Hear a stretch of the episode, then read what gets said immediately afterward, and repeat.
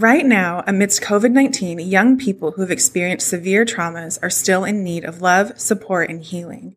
We know that at the center of every practical need in these young people is a deep desire for relationship, and that doesn't change even from a distance.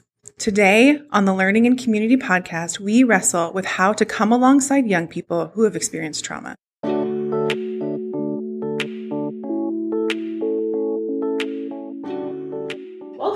Learning and Community Podcast, where every week we explore resources and ideas to maximize the impact of youth workers across our community.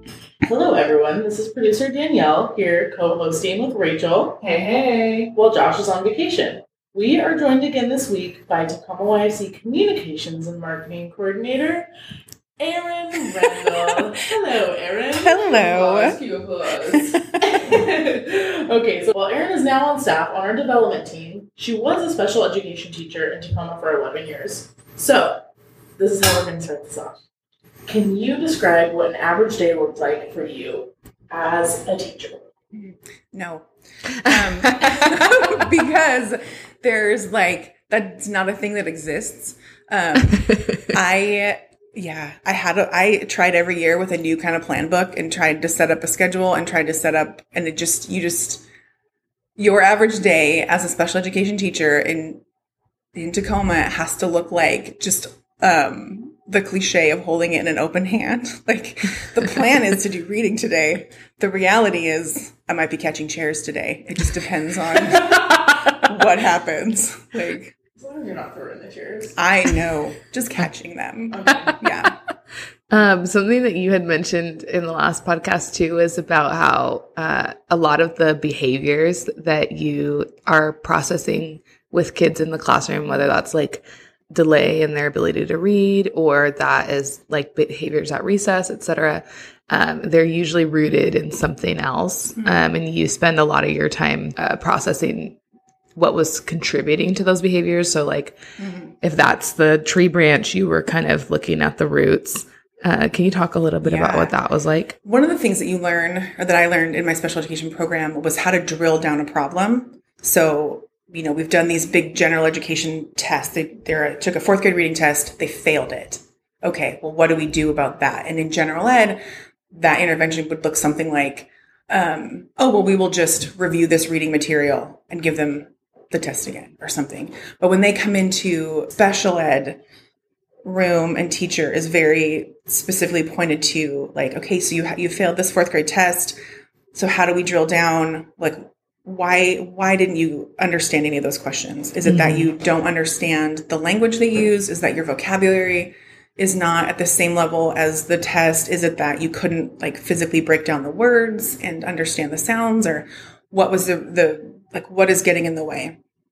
And so often when i would follow that trail with my kids yeah, you you could break it down and say like, okay, well they have problems with these, um, you know, vowel pairs or whatever. But a lot of the times, the reason why they didn't catch that to begin with, some, I mean, a lot of times it is a reading difficulty that just is how they're they're made. You know, that the the way that their reading skills are and the way that school is, they weren't made to be compatible together, and so they need some extra, you know, something to come alongside a lot of times it's a kid that does have every capacity to read but or to learn math or whatever but the barrier is they can't access that learning because there's something else in their day in their current life in their history that is creating a that barrier. And mm-hmm. usually it is some kind of trauma at some level. Yeah. I mean, like, it's really hard to teach a kid how to read when he's like crying under your desk mm-hmm. because you weren't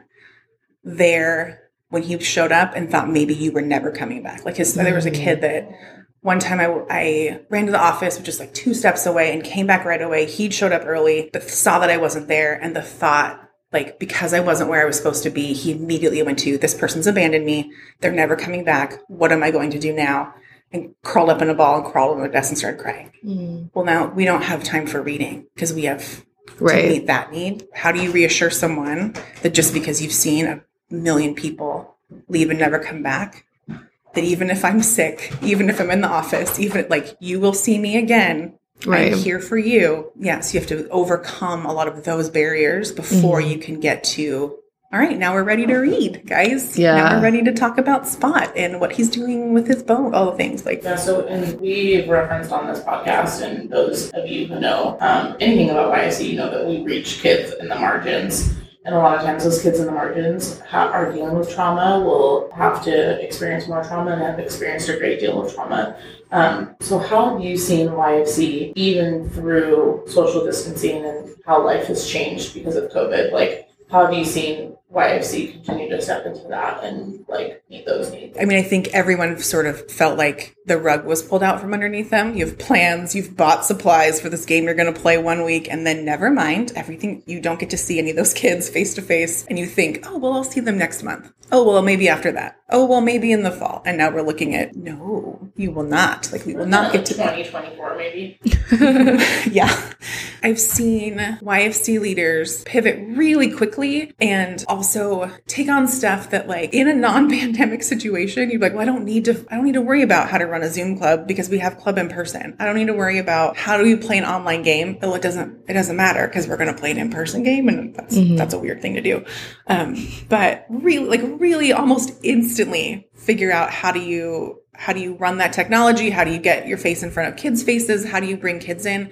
And also grapple with that like i can't just go find them. They have to they have to come to me. And how do i do that? But i've seen yfc leaders be really cool with okay i set up this i set up this appointment with kids. I set up this moment to meet kids and only one kid showed up. Is that a failure or is that one kid that needed what you were offering so much they were willing to overcome all the weirdness of a zoom call and not knowing who's going to be in the room before you walk into it all that stuff just to sit in a relationship because you offered it and looking at that as a deep success and seeing and then using that opportunity to really deeply invest in the one kid that showed up in front of them and what they needed and what they were going through Mhm. and then i've seen that we've seen that kind of snowball into well then that kid brings three more kids and then that those kids bring seven kids and then all those kids except jesus i'm not saying that even hyperbolically like literally that's happened Yeah. where seven kids, total strangers, showed up on a Zoom call because one girl asked them to, and then they all accepted Christ. Like Yeah. that's happened. We have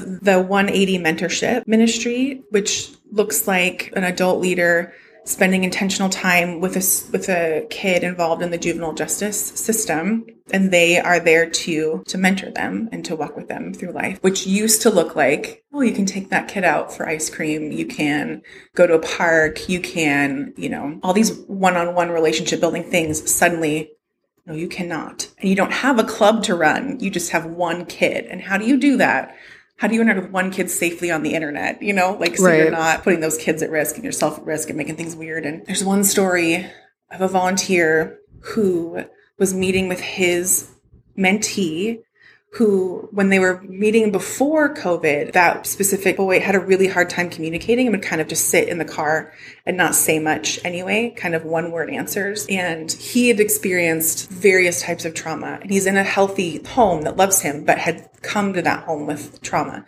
And now in this COVID pandemic experience had fully withdrawn into his room and wasn't talking to his mom or his siblings or just playing video games all day. And, and this volunteer was not able to like interact with him, would just hit brick walls every time he tried to interact. The coordinator was like, Hey, how about you try this one thing? Try this different thing and see if that works out for you. Why don't you talk to the mom and see if you can just drop by and just stand on the porch and say hello? And so he did that. He brought some kind of little treat bag and stood on the front porch, said hello. And his, this kid said the first full sentence that he'd ever said to him. And you just, he just looked out the door and said, I miss you. Even when they were in one on one relationship, when they could be in person, he'd never expressed that. But he so deeply needed it. I mean, he needed it before, but he really needed it now. And Hans went and did a different thing than he would normally do Mhm. in order to reach that kid in this moment and let them know you're not forgotten and we see you Yeah. and we're here for you even though this is really hard. Yeah.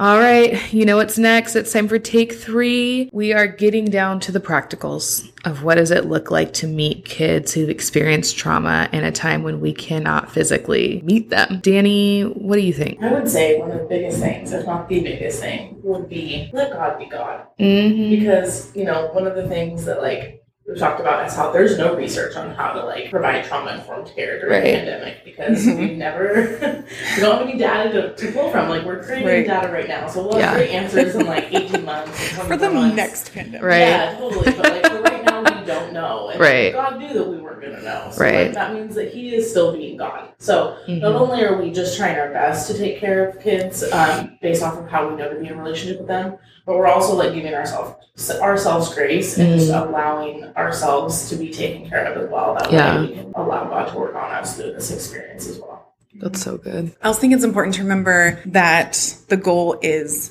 relationship. The goal is to be in a relationship with kids, and it's also to teach relationship with kids. When I was a teacher, my entire classroom management, behavior management strategy was relationship, helping kids relate their relational behaviors, positive and negative, into, you know, how does that serve you in this classroom setting? And how does this serve us as a team here?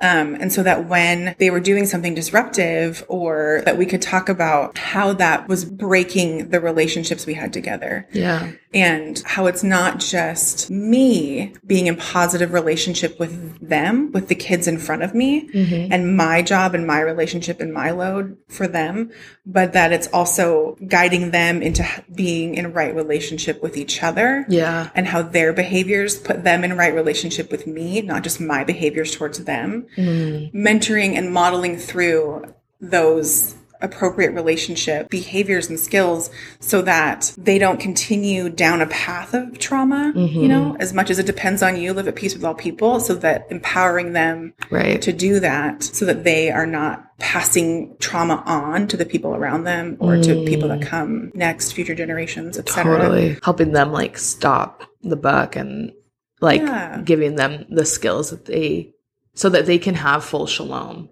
Because Yes. I, I even Danny and I have talked about this, or me and Josh have talked about this, but what's really like awesome about the way that we do ministry at YFC is that it's all team oriented. Mm-hmm. And so it's really about building relation. It's not like me and you, Erin, have a relationship and all of a sudden Yeah. all of your relational wounds are healed. Like that's just not realistic. Yep. I think in order to find full shalom, like it takes this combination of things and the kids involved in that. Mm-hmm. And so what you're describing too is like, okay, right relationship with your peers, right relationship with Yes. yourself is like, a, that's a huge part of shalom, you know? And we at YFC are so fortunate that we get to help kids have right relationship with God. And Mm-hmm. um, so it's crazy. Like we talk about this all the time when we talk about trauma informed care, but I think it just is so cool that we get to teach on something that is like fundamentally a part of the way our brains work in the context of a ministry that, where we believe that God made that that same brain, Uh-huh. right? So that means that the same way that relationship broken relationship hurt this kid is the same way that right relationship will heal it. Yep.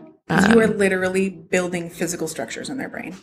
So you crazy. are literally like they have physical structures that are built that are trauma related physical structures that when a trigger happens when something throws them off for whatever reason their their little synapses and whatnot just send the little lightnings through a path and what you're doing when you are entering into healthy positive relationship with with anybody um, is that you are building a completely different pathway yeah. and the hard thing is the other pathway never goes away. It exists. It lives there forever. It is built.